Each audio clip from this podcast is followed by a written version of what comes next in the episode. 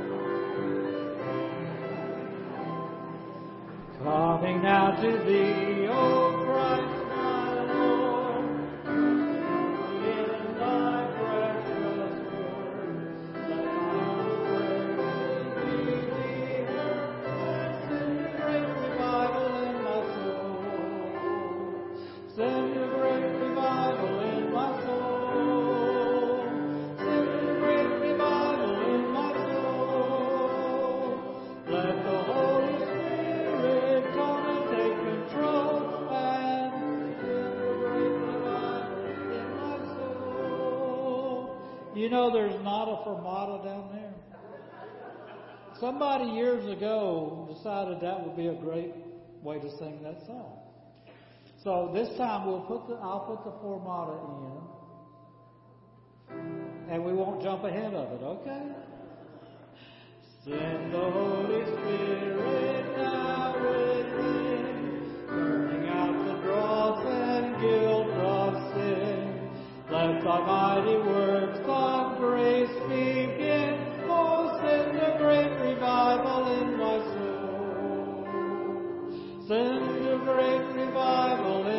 soul.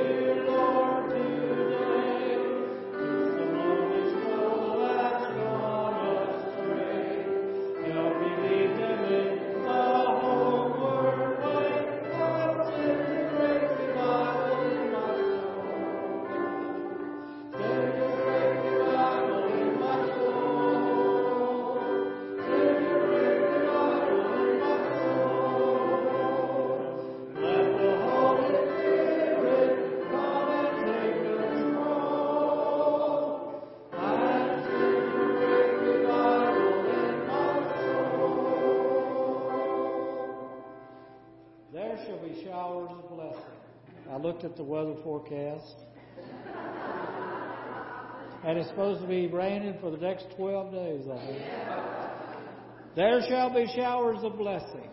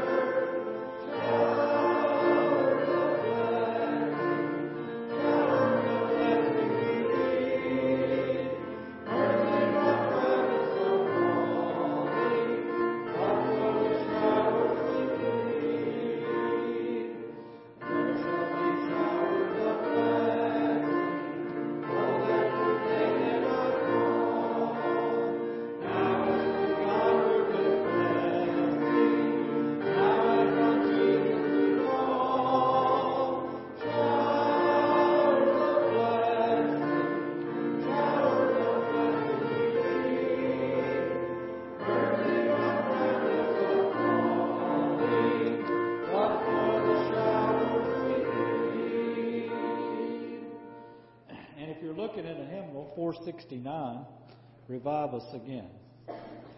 How we need that revival in our lives.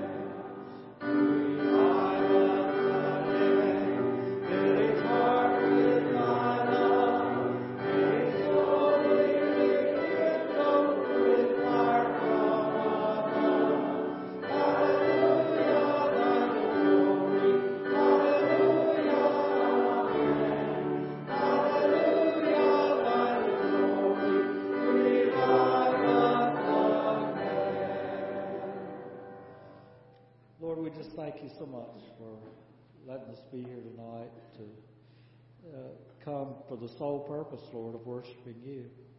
We just thank you, Lord, for the blessing that is uh, on our lives that we can uh, worship in freedom, freedom here in this country. Worship, Lord, in freedom if we know you. And Lord, we just ask that you would bless our time together tonight. Bless Brother Scott.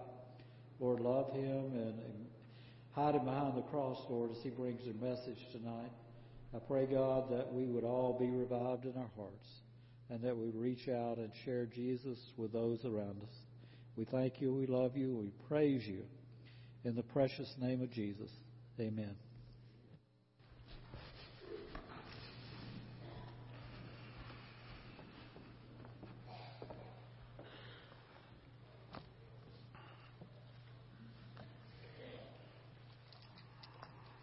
Well, if you have your Bibles, turn with me to Exodus chapter 3. Exodus chapter 3 will be our text for tonight. Mike, it's kind of neat. You picked those songs. I didn't know we were singing about revival tonight. I was just talking uh, to Scott Parkinson, the other Scott in town. And uh, the second one, I was the first. I keep reminding him of that. I was here first. But anyhow, Scott and I were talking, and he he's preaching a revival in a in a small country church somewhere down the road, and I said, "Man, I miss revivals." He said, "It's my first one." And I said, "So we'll pray for you." So there you go. We, we we've sung about revival. We'll pray for him. I, I I haven't preached of a revival since I've been here in five years, and you know when you were that, that's I don't Ben they don't do revivals like they used to. It's just kind of unique. I mean, I, feel like I preach revival every Sunday morning and every Sunday night and every Wednesday night. I hope we're being revived as we position ourselves before the Word of God. And I'll tell you, there's a spirit that's being revived in our church right now as we read God's Word together. What a beautiful, beautiful opportunity it is. And, and it's a joy to read the Word of God with you and to walk through God's Scriptures and, and then be able to gather and talk about them and, you know, kind of know where we're coming from, having read the text. It's like I said this morning, when you're when you're reading the same thing together and the the music lines up with it, you you know what we're we're singing in relation to what we've been reading, and God just begins to knit it together in our hearts, and it's just a beautiful process. So. I'm encouraged to read God's Word. I'm encouraged to study it alongside of you. I'm encouraged to preach it and to be a part of the study of God's Word. Exodus chapter 3 will be our text tonight, and just kind of framework, we see that um, Moses is going to lead the people. That's where we'll get tonight, but God's people have grown. The, the people of God have, have uh, been in, in Egypt now. Israel moved. Joseph was the deliverer for his family. God, God took Joseph and placed him strategically in Egypt and placed him in Pharaoh's presence. And, and God used Joseph, and Joseph uh, was a man of God throughout his time uh, though he was in a distant land and, and he was serving under people who did not know the God of the creation as, as did Joseph. But God was, uh, was large in Joseph's life and, and Joseph had a truth. Never forget that. Joseph had a truth that God gave him when he was 17 years old. God spoke into his life. He gave him a dream. Joseph held on to that truth. He held on to it from the pit all the way to the palace. He never let go of that truth. That truth is the same truth when God's Word comes alive in our life. We have a truth in our life that we can hold on to. We've got something that's foundational. Though the world around us shake, rattle, and roll, and everything fall apart, and, and, and our lives are, are in shambles at times in this world, when we have a truth that we can hold on to, it'll carry us through.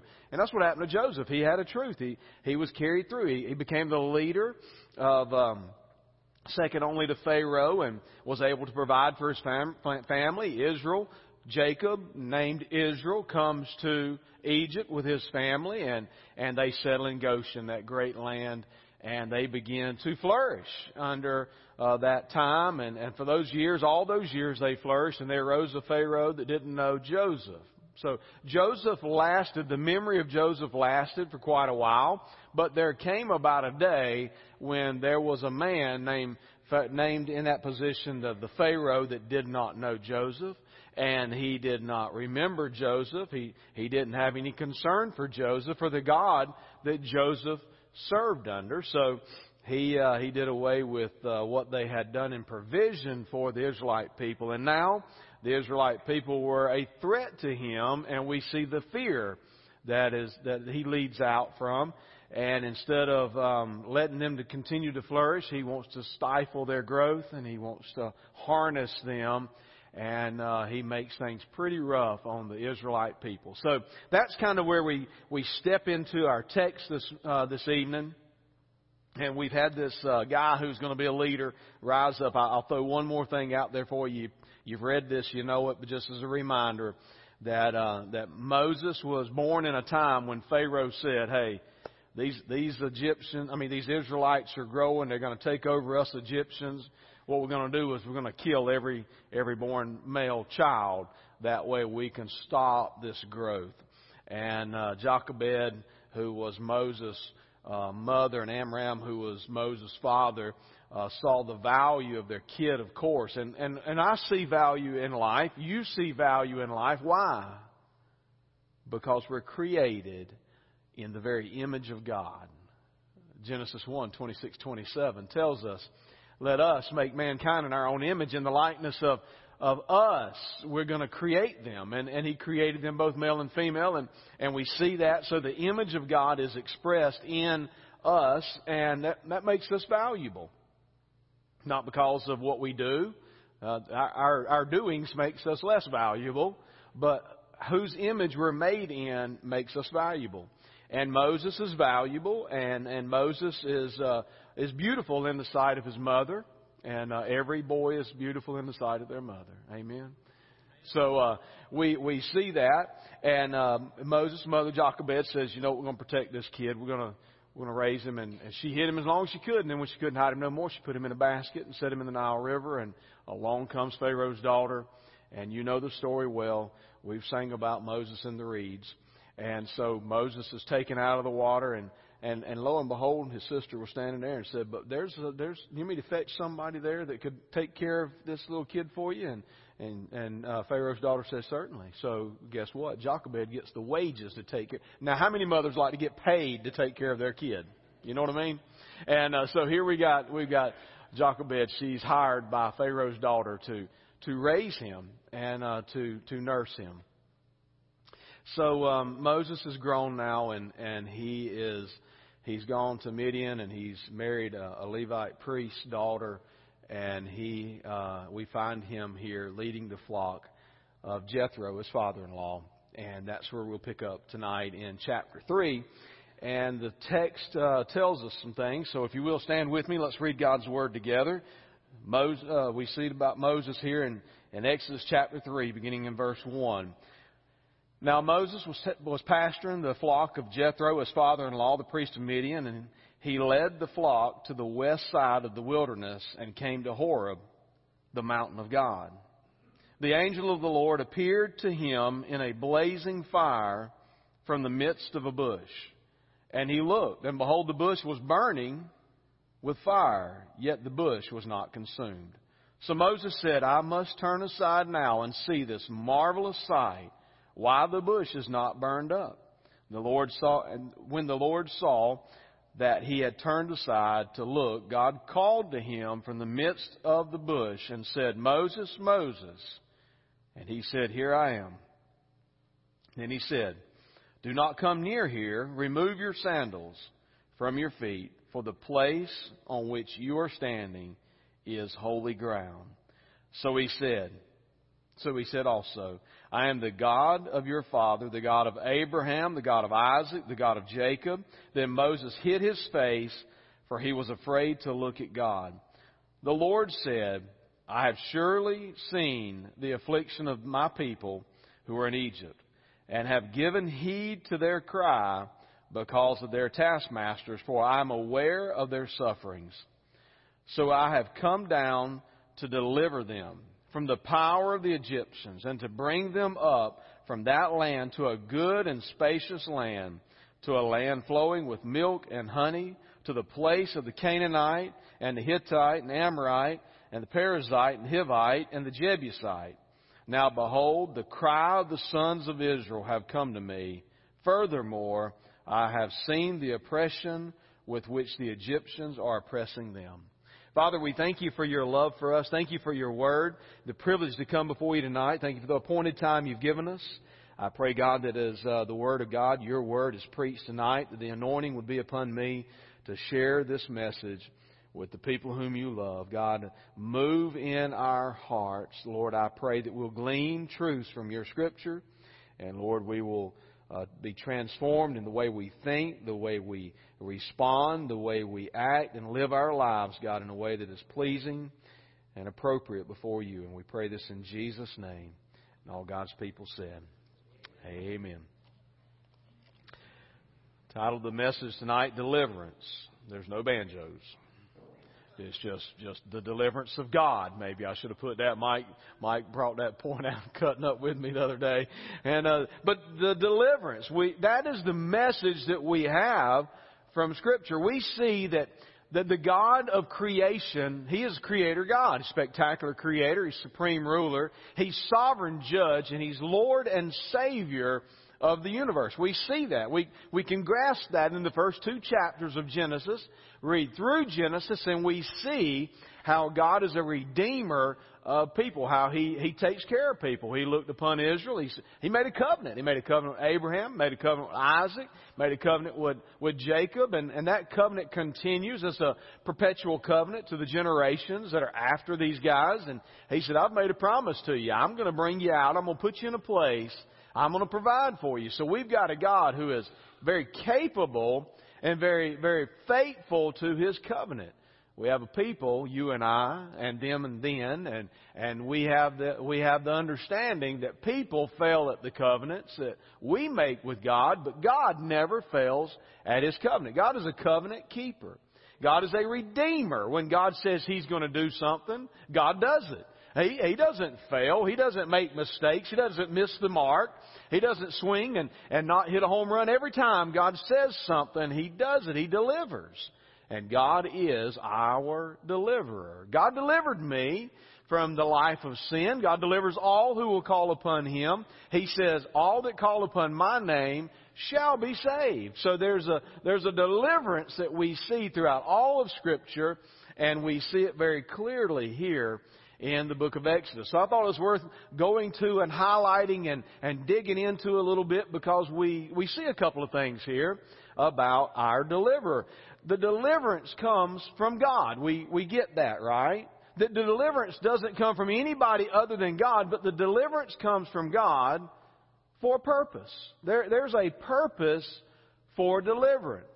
See these people, the Israelite nation, those that were of the of Israel, Jacob, who had been named Israel, his sons, and they had been very faithful and, and they had done what God told them to do. God said, Go be fruitful and multiply and fill the earth.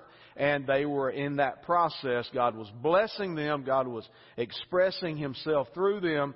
And there was a flourishing of these people. But Moses, we know, should have been dead. I mean, he really, his life should have never got to this point. We, we shouldn't be reading this story about him because there was one out there that wanted to destroy him.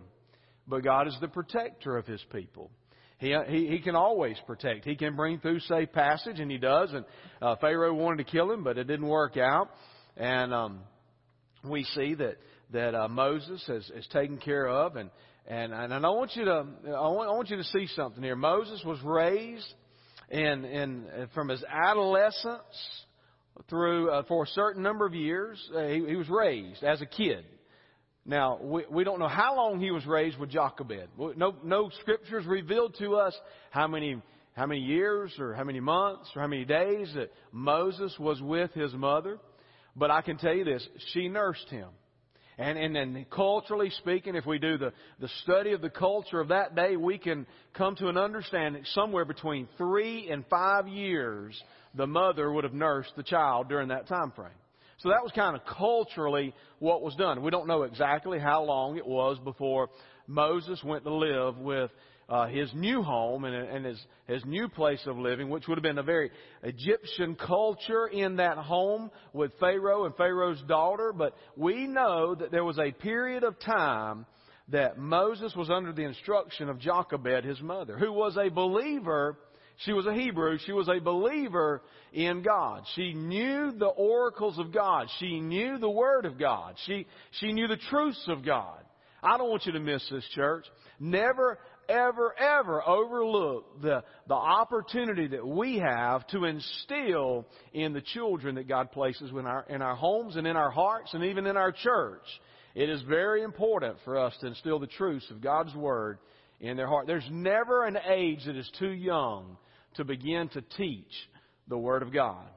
And so I'm grateful for a church that says, you know what, our children are valuable. My daughter and I were talking about this coming to, to church tonight. We were talking.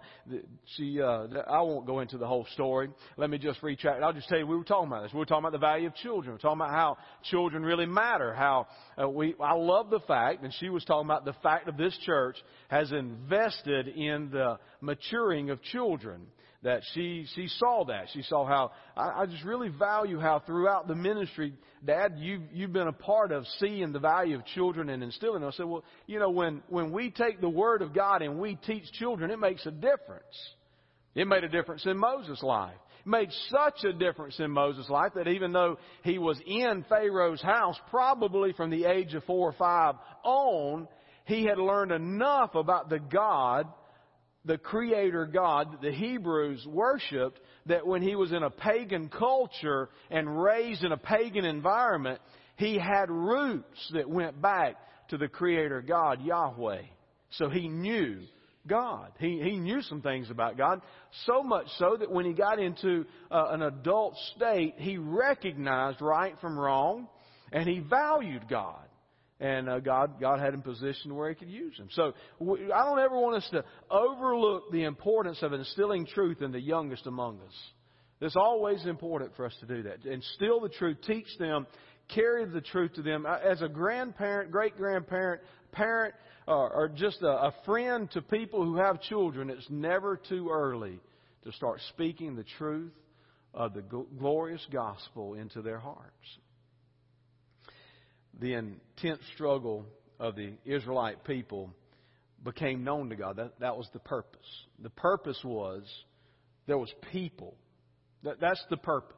I, I was speaking with a group um, Friday night. Uh, the staff gathered at my house, and, and, and we invited people who, who feel a vocational call to ministry to come and, and just sit at the table for a little bit and talk. And we had, I don't know, about 16 of us there, and uh, we, we talked about this. This is what I, I, I recognize this is what God wanted me to share with them, what God wanted me to share with you, that their purpose, there, there was a purpose. And people are always the purpose. God has a purpose the purpose is the people. God, God cares about us. He, he raised us up. We're the crown of His creation. When He created everything in the world, could have created anything, and everything that He created, He created everything, and He looked upon us, mankind, and said, That is good, and that is the crown of my creation, and I'll value it. Above all else, and I'm going to make a, a difference through them. So he, he saw us in that way. I, I can't understand that. I, I really can't go any deeper than that. But God values us so much so that of all the things He created that He could have impressed His image on, He impressed His image on us. It's a cool thing. Now, sin, sin marred that image and it really distorted that image so God says, I'm going to do what I can do and nobody else can do. I'm going to redeem that image in mankind. So there's a purpose, and, and mankind matters to God. And, and God looks down. He's not a long ways off. He's not, he's not moved off and forgotten about people. The Israelite nation matters to Him. And you say, well, what about the rest of the world? Well, the whole world mattered to God. Everybody in the world had a chance, an opportunity. They had the same truth and knowledge. I mean, we all go back to Noah, remember? There was an ark, Noah's ark. There was a man and his wife and three sons and their wives. There was eight people. And they all knew about God. Mo, uh, Noah was a man of God. And for 120 years, he preached to people the truth of God and, and that they should, they should give their life to God. And guess what? They but they didn't turn from their wickedness. So what did God do? He flooded the earth and He wiped it out. So we come, we go to that. We we go back to Adam, I know, but we go back to Noah. Okay, we, we there was a stop off point there because Adam and Eve and all these people, and then wash. Okay, and then Noah and his his three sons, Shem, Shem Ham, and Japheth, and and their wives, and here we go again. We'll start over, and um, we we see that God wasn't a long ways off distance from His people. He didn't, it wasn't that He didn't care about people. He loved people, but the, the Hittites we read about, the Perizzites, the Hivitites, the, the Jebusites, all those ites that were in the Bible that we read about, that were inhabiting the land that God had promised that He was going to give to His people, th- those people had rejected God. Don't miss that. They had completely rejected and defied God. They didn't want God in their life. I mean, we see that throughout the Bible. We see nations that are formed that, that reject God and, and just completely disassociate themselves from the power and the presence of God. And that's what's happened. But God says, no, I'm going to keep a people. I'm going to, there's a people. It's the smallest of nations. It's the Israelite nation. I've made a covenant with Abraham and I'm good for my covenant. And that covenant goes to Isaac, and I'm good for my covenant. And that covenant goes to Jacob, and I'm good for my covenant. And that covenant goes to his people, and I'm good for my covenant. So I'm going to carry my covenant through, and the Israelites are now in Egypt, and there's a people, and there's a purpose. The people are the purpose because the cry of those people comes up to God. They're struggling. They're struggling greatly. I mean, we, we read about it. They, they're, they're not only having to make bricks, they're having to go get their own straw for their bricks. I mean, they've got everything that could be loaded on them, loaded on them. And, and the reason they were so loaded down was because the Egyptians were fearful because they were growing stronger and stronger and they wanted to destroy them. And uh, the more they pushed on them, the more they, they prospered. The more they, the, the better off they did. Now, in this, in this time frame, we see that God's working through this people. God was aware of their situation. He knew what was going on. They, they, uh, they came to the point that they needed God in their life. And they cried out. The cry of the people is what rose to God. I wouldn't want you to miss that. God, God hears your cry. God hears you when you're in struggle, when you're, when you're in trial, when you're in turmoil, when things are difficult in your life. I want you to recognize God hears your cry. God knows what you're going through. He, he intimately knows what you're going through. He loves you, and he is, He's right there with you. And He hears the cry of the Israelite people. And it draws Him to come do something about it. There's a purpose. The purpose is His people were in bondage. They, they, were, they were hurting. They, they needed help. And I want you to imagine just for a minute with me if God would have sent a Redeemer before this moment when they didn't think they needed one, it wouldn't have worked out well. You see, God's timing, God's a God of impeccable timing. He is so precise. You may think God's forgotten about you in your moment or in your in your misery. You may feel like, why, why ain't God showing up? Why ain't God doing what I want God to do when I want God to do it? And there's a reason. Because His timing is perfect. Could have redeemed them. I mean, they've been there for a long time, right? How many years have they been there? 400 years. It's a long time. You're going to see a theme of there's a couple 400s that come around, okay? in the Bible. They've been there 400 years. Things have not been great for them for a long time. So they, they were struggling and intensifying in their struggle. But God didn't send the Redeemer to them to redeem them from their situation until the appropriate time. You got to hold on to this thought for a couple of weeks, okay? It's really impressing me right now to think about this because God sent the Redeemer, Moses. He, he's going to work the redemption through Moses at this time, precisely at this time, when they recognize they need one. You fast forward a little bit, they didn't remember they needed one for long. What would have it been like if they didn't really ever think they needed one? It was bad enough for Moses when they were in the wilderness. They were like, You brought us all the way out here, boy, to kill us? I mean, what are you thinking? We had meat there. We had water there. We're dying out here. Good thing they needed a redeemer. God heard their cry. And he, he came to them. And, and God spoke to Moses in the wilderness. See, God used a bush to speak to Moses in the wilderness. He, he, he used this bush to get Moses' attention. God uses things in our life. There are all the resources of this earth and above this earth and below this earth are at God's disposal. Okay. There is nothing that we can even know about that is not at God's disposal. God can use whatever He needs to. He uses this bush to get Moses' attention. Now, you and I might say, boy, if I just had me a burning bush experience you wouldn't do no better. I'm just being honest. If, God sent you an email every day, you'd still mess it up, okay? I know I would. I'd forget to click open. You know, what I'd forget to read the email. I'd, I'd forget what it said or something. I, I, I'm, we think if we had a burning bush experience like Moses, we'd have got it right. Moses didn't get it right. He had a burning bush experience, okay?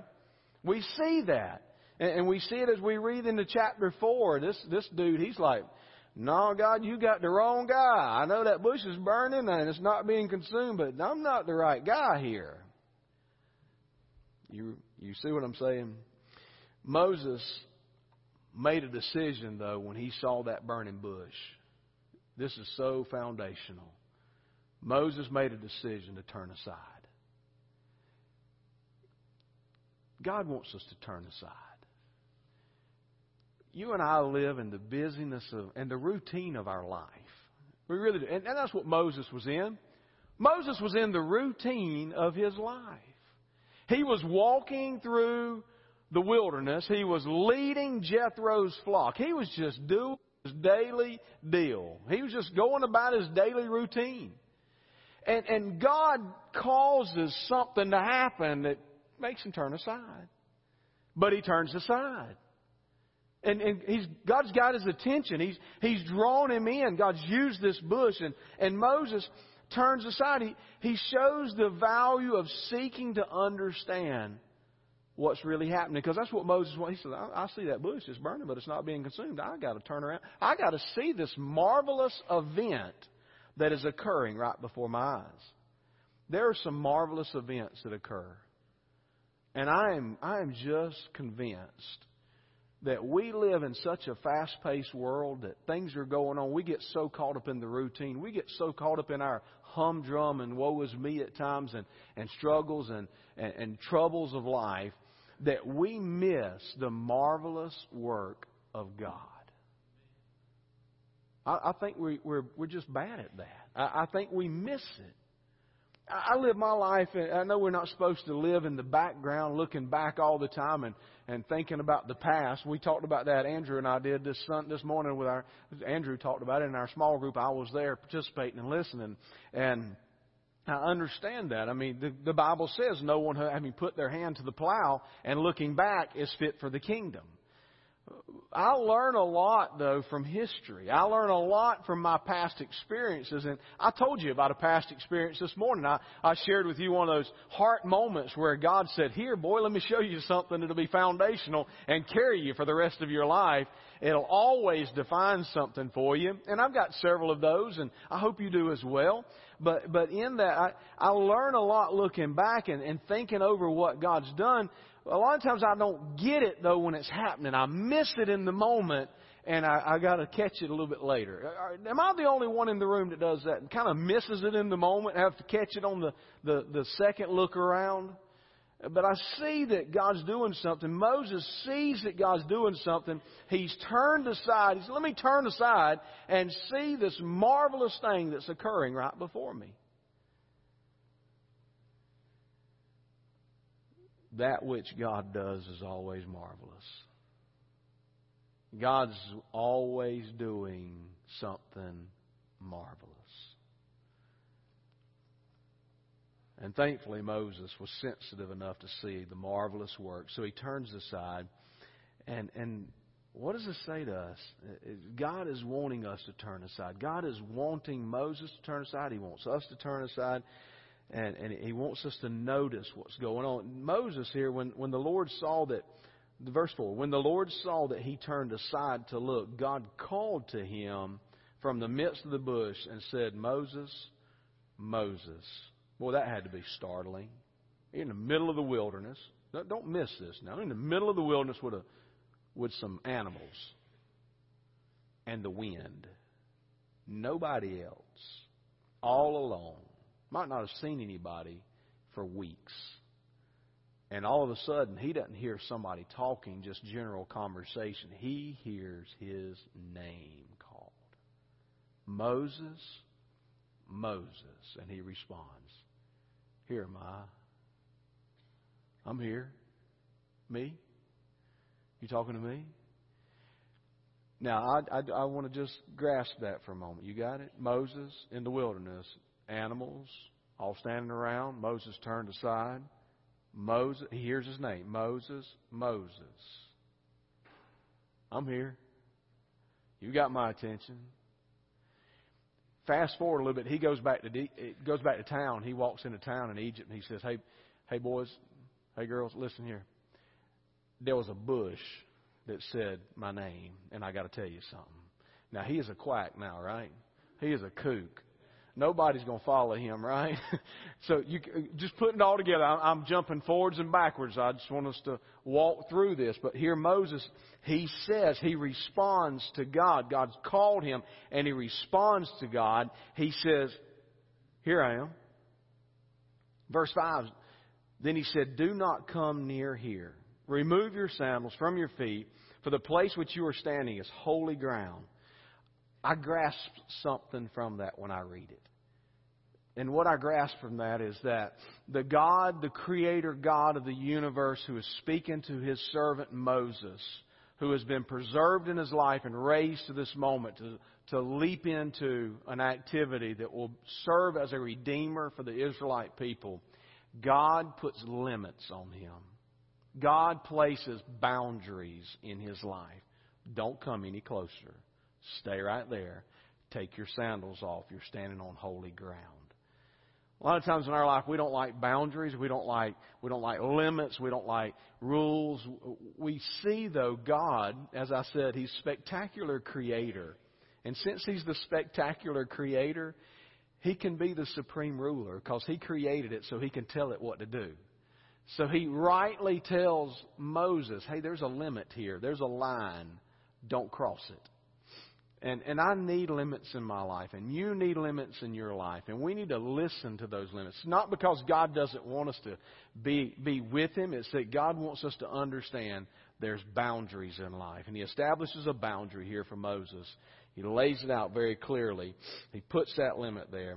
And then he makes it very clear, crystal clear, who he is. He says in verse 6, He said, Also, I am the God of your father, the God of Abraham, the God of Isaac, and the God of Jacob. Then Moses hid his face, for he was afraid to look at God. See, he didn't realize what he was dealing with until this moment. But at that, at that moment, that very moment, he recognized he was in the presence not of a burning bush alone. I mean, though, though that was marvelous, it was not being consumed, and, but, and it was speaking to him, that was amazing. But now he realizes that he is in the presence of the Almighty God, and he hid his face. Notice the reverence that we see in Moses at this moment. How reverent he is towards, one, the place, and two, the person of God. He, he's reverent. There should be a reverence in our heart. There should be, one, a longing to turn aside and see the marvelous. And then when we hear God call our name and we recognize that the God of the universe is calling to us, there should be a reverence that rises within us as we communicate with God. Now back to the point. God, God provided deliverance for a purpose. The, as I said, the Egyptians were dealing un, unjustly with the Israelites, and the Israelites were were big, and but they were too small to fight their own battles. As is the case with us, God is very large, and I'm very small. Though we can come together, we're very limited. God fights our battles. So God, God's getting ready to fight the battle for the Egyptians. I mean, for the Israelites. He knows. He knows they're suffering. And God offered redemption for people who suffered. God, that's that's that's so key for me. God offered redemption for people who were suffering. He redeems them. And we see that. The, the deliverance not only did it come for a purpose, the deliverance came from God for a people. I talked about that briefly. I, I just want to. I want to recap that. The covenant began with Abraham, Isaac, and Jacob. He just talked about that in verse 6. I am the God of Abraham, Isaac, and Jacob. And the Lord said, I have surely seen the affliction of my people in Egypt and uh, have given heed to their cry because of taskmasters uh, taskmasters, for I am aware of their suffering. So I have come down to deliver them from the power of the Egyptians, to bring them up from that land to a good and spacious land, to a land flowing with milk and honey. He, he tells them, I, I've come for my people. I've come to redeem my people. I've come to fulfill that covenant promise that I made, that I would carry these them to a place. You know, when when uh, Abraham was standing there and he was standing in the midst of this land, God said, "I'm going to give you this land, and I'm going to give it to your people, and your people after you." And Isaac heard, "This is your land. This is the land I'm going to give." Jacob is, is is laying there on a rock, and he wakes up and recognizes he's at the mouth of the gateway, if you will, to heaven, and God tells Jacob, "I'm going to give you this land." And now God's saying, you know what? You, you're in the wrong land. You've been there. It's been a place that I sent you for provision, but you've been there 400 years. You're now understanding what bondage is all about. You've been in bondage. You're, you're enslaved. Can I tell you this? Every one of us, for salvation to come to us, has to recognize that we're in bondage. Apart from God, we are living in bondage. And we're in bondage to sin. We're in bondage to ourselves, to the ways of this world. And, and God says, I'm going to deliver you from that, and I'm going to carry you to what I've got for you. And He's telling them, I've got a place. Uh, it's a land. It's a, it's a great land. It's a spacious land. It's big. And it's, it's flowing with milk and honey. It's the best of the places that around this world is the best of the best of the best. And the Canaanites and the Hittites and the Perizzites and the Jebusites, they're living there, but I'm going to get them out. You're going to be there. It, you follow me, you do what I tell you to do, and I'm going to provide this for you. I've got some boundaries that you've got to respect in this in this life, in this journey, but I'm going to carry you because I'm faithful to the covenant that I made with you. So that's what God's telling me. He says there's a people. There's there's these people that God is so concerned about, and um, there, there there's still a great concern on the heart of God for His people. He loves us. He cares about us. He wants the very best for us. He doesn't want us to live in bondage. He doesn't want us to, to, to feel the oppression, uh, the suppression of, of all these pressures. He, he doesn't want us to, He wants us to live in freedom. But we, we have to recognize that He is the provider for that. That he, He's the only source of true freedom. You're, you're not free if you're not living with God. You're in bondage apart from living with God. God's offered us deliverance. He wants to redeem us. He wants to bring us out of bondage and into a great place. And that place is with Him. The deliverance of God came for a purpose. It came to a people. And it came through a person. We see that he tells Moses in this text. Verse 10, he says, Therefore come now, and I will send you to Pharaoh so that you may bring my people, the sons of Israel, out of Egypt. That, that's, that's, that's it right there. There's, there's a person that God is going to use. God is going to use a person to be the deliverer of his people. And, and that person is Moses. And uh, just love the way Moses responds. Moses is like, uh oh, no, God, not me. It says in verse 11, but Moses said to God, Who am I? Who am I that I should go to Pharaoh and that I should bring the sons of, of Israel out of Egypt? And he said, Certainly I will be with you. This is God speaking. He says, Certainly I will be with you. And this shall be a sign to you uh, that it is I who have sent you. When you have brought the people out of Egypt, you shall worship God at this mountain. And Moses said to God, Behold, I am going to the sons of Israel, and I will say to them, The God of your fathers has sent me to you. Now they may say to me, What is his name? What shall I say to them? See, that's where Moses was like, God, I just can't go to him and say, Man, I saw a bush and it said my name. I have a little bit more. Uh, it, it, it's logical, okay? It really is logical. He's like, I, God, I, I, I get, I get it, but I don't get it. I don't, I don't see how these hundreds of thousands of people are going to follow me. I mean, you got to remember now, I killed that guy back there, and my people found out about it, and I fled from Pharaoh because he wanted to kill me. And you want me to go back and, and some kind, somehow or another, in some shape, form, or fashion, persuade hundreds, thousands of people to follow me because I heard a bush talk. What, what am I going to tell them?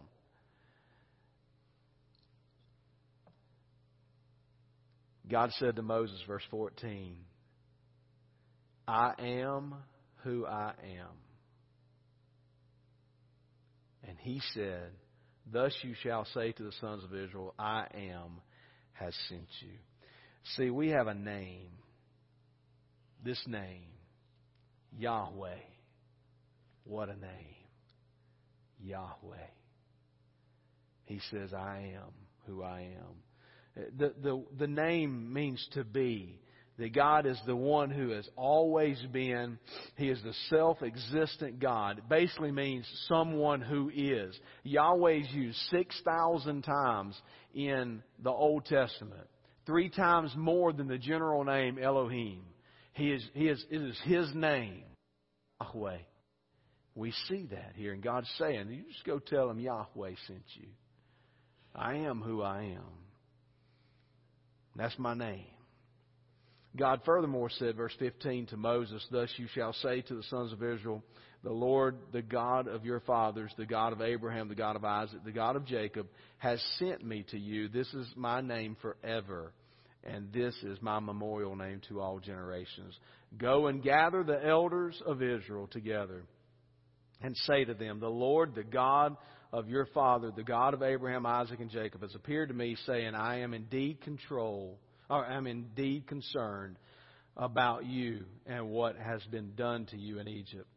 so I said, I will bring you up out of the affliction of Egypt to the land of the Canaanite, the Hittite, the Amorite, the Perizzite, the Hivite, the Jebusite, to a land flowing with milk and honey. They will pay heed to what you say. See, there's the assurance that God is in control. Because the same God that can light up a bush and it not be consumed and, and speak from that bush and draw a line in the sand and say, "Don't come any closer. Take off your feet. Uh, take off your sandals off your feet because you're standing on holy ground." And and Moses get it and and reverence God. The same God that can do that is the same God that can persuade these elders of the Israelite nation to recognize that God sent him. And, and especially when he says, "I am." Who I am sent me here. And he says that that is his name. He has sent me to you. And, and God says basically what God's saying is, I'm going to work all this out for you.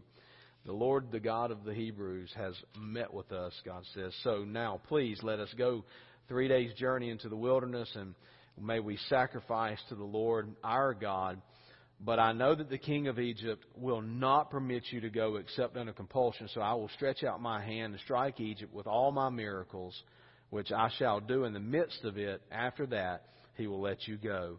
I will grant this people favor in the sight of the Egyptians, and it shall be that when you go, you will not go empty handed, but every woman shall ask her neighbor and the woman who lives in her house articles of silver and articles of gold and clothing and you will put them on your sons and daughters. Thus, you will plunder the Egyptians. Moses goes on to tell God, There's absolutely no way I can talk. I'm a man of slow speech. And God looks at him and says, Man, I gave you speech. I, I'm the one that afforded you the opportunity to produce speech. Don't tell me about your limitations. Church, I want you to understand something here. God doesn't raise us up because of our abilities. God raises us up through His ability. You're limited. Everybody's got limitations, but we have a God who has no limitations. And He is willing to work in you over your limitations and over your inability to, to prove and to show His ability. I, am telling you, I, I preach a lot of times, I'm like, that was God. I mean, I, I, that was, I don't even know how it came together. I, I, I can't, that was amazing. And, and I'm not tooting a horn. I'm just saying, go God. Because He uses, I've, I've had people come to me and say, the very thing you said right here made a difference in my life. Led me to give my life to Jesus. I'm like, I didn't even have that in my notes. Now, that was one of the things, Ben, that was one of the things, you know, uh, Jack, that was just one of the things that just came out. That, that, that's because God said, say this right now. And, and that's what God's saying. I don't, I don't need your ability. God's saying, I don't need you and your ability. I need your availability. I need you to say, yes, God, I'll do this for you.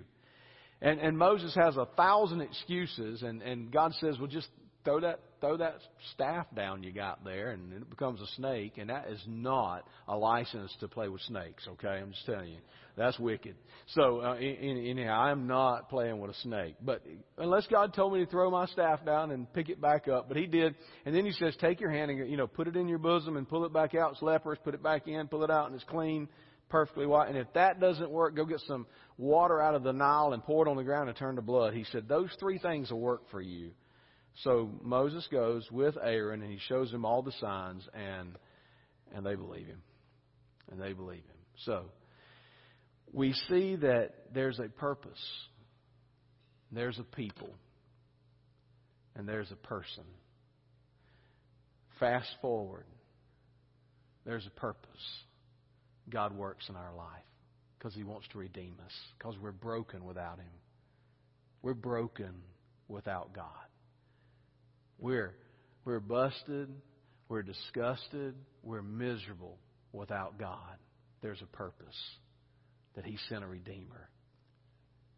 There's a people, there's us, there's the people of this world. Every we see in Revelation chapter seven, verse nine, every every nation, every, every language group, every people from every tongue, every tribe. Myriads upon myriads, more than you, can you and I could ever begin to count, will be standing at the throne of God, worshiping Him. There's a, there's a purpose. Ultimately, it leads to worship. There's a people that's all around the world of all time, and there's a person that is a redeemer visibly seen through Moses in this display, physically seen and spiritually seen in Christ, God's own Son, comes to this earth to redeem us. Do you see that? There's a purpose, there's a people, and there's a person of deliverance. Where are you at? Do you, do you know that God is calling you to fulfill a purpose among a people? Are you the person God wants to use at this time to be the hands and feet of Himself? I'll tell you, I love the book of Exodus. It's a great book. We just read Job. What a great book that is. I, I think we got 66 great books, right? Praise God for 66 amazing books. As we walk through them this year, let them speak to your heart. Let me pray for you. Jesus, we thank you for your love for us. Thank you that there's a purpose. That we have purpose, that you have a purpose for us, that that we are your people and and thank you, Jesus, for being the person that redeems. Move in our hearts tonight. Help us to take the good news of the gospel, the the, the, the display we see in the Old Testament of, of physically Moses working this out, and, and Lord, how he turned aside and was faithful to do what you called him to do. Even though he had limitations and he was very, very clear in announcing those, ultimately, Lord, he served you. Lord, help us to learn from that and serve you as well. Move in our hearts this week. Use us for your glory. And I pray this in Jesus' name. Amen. God bless you. Have an awesome night.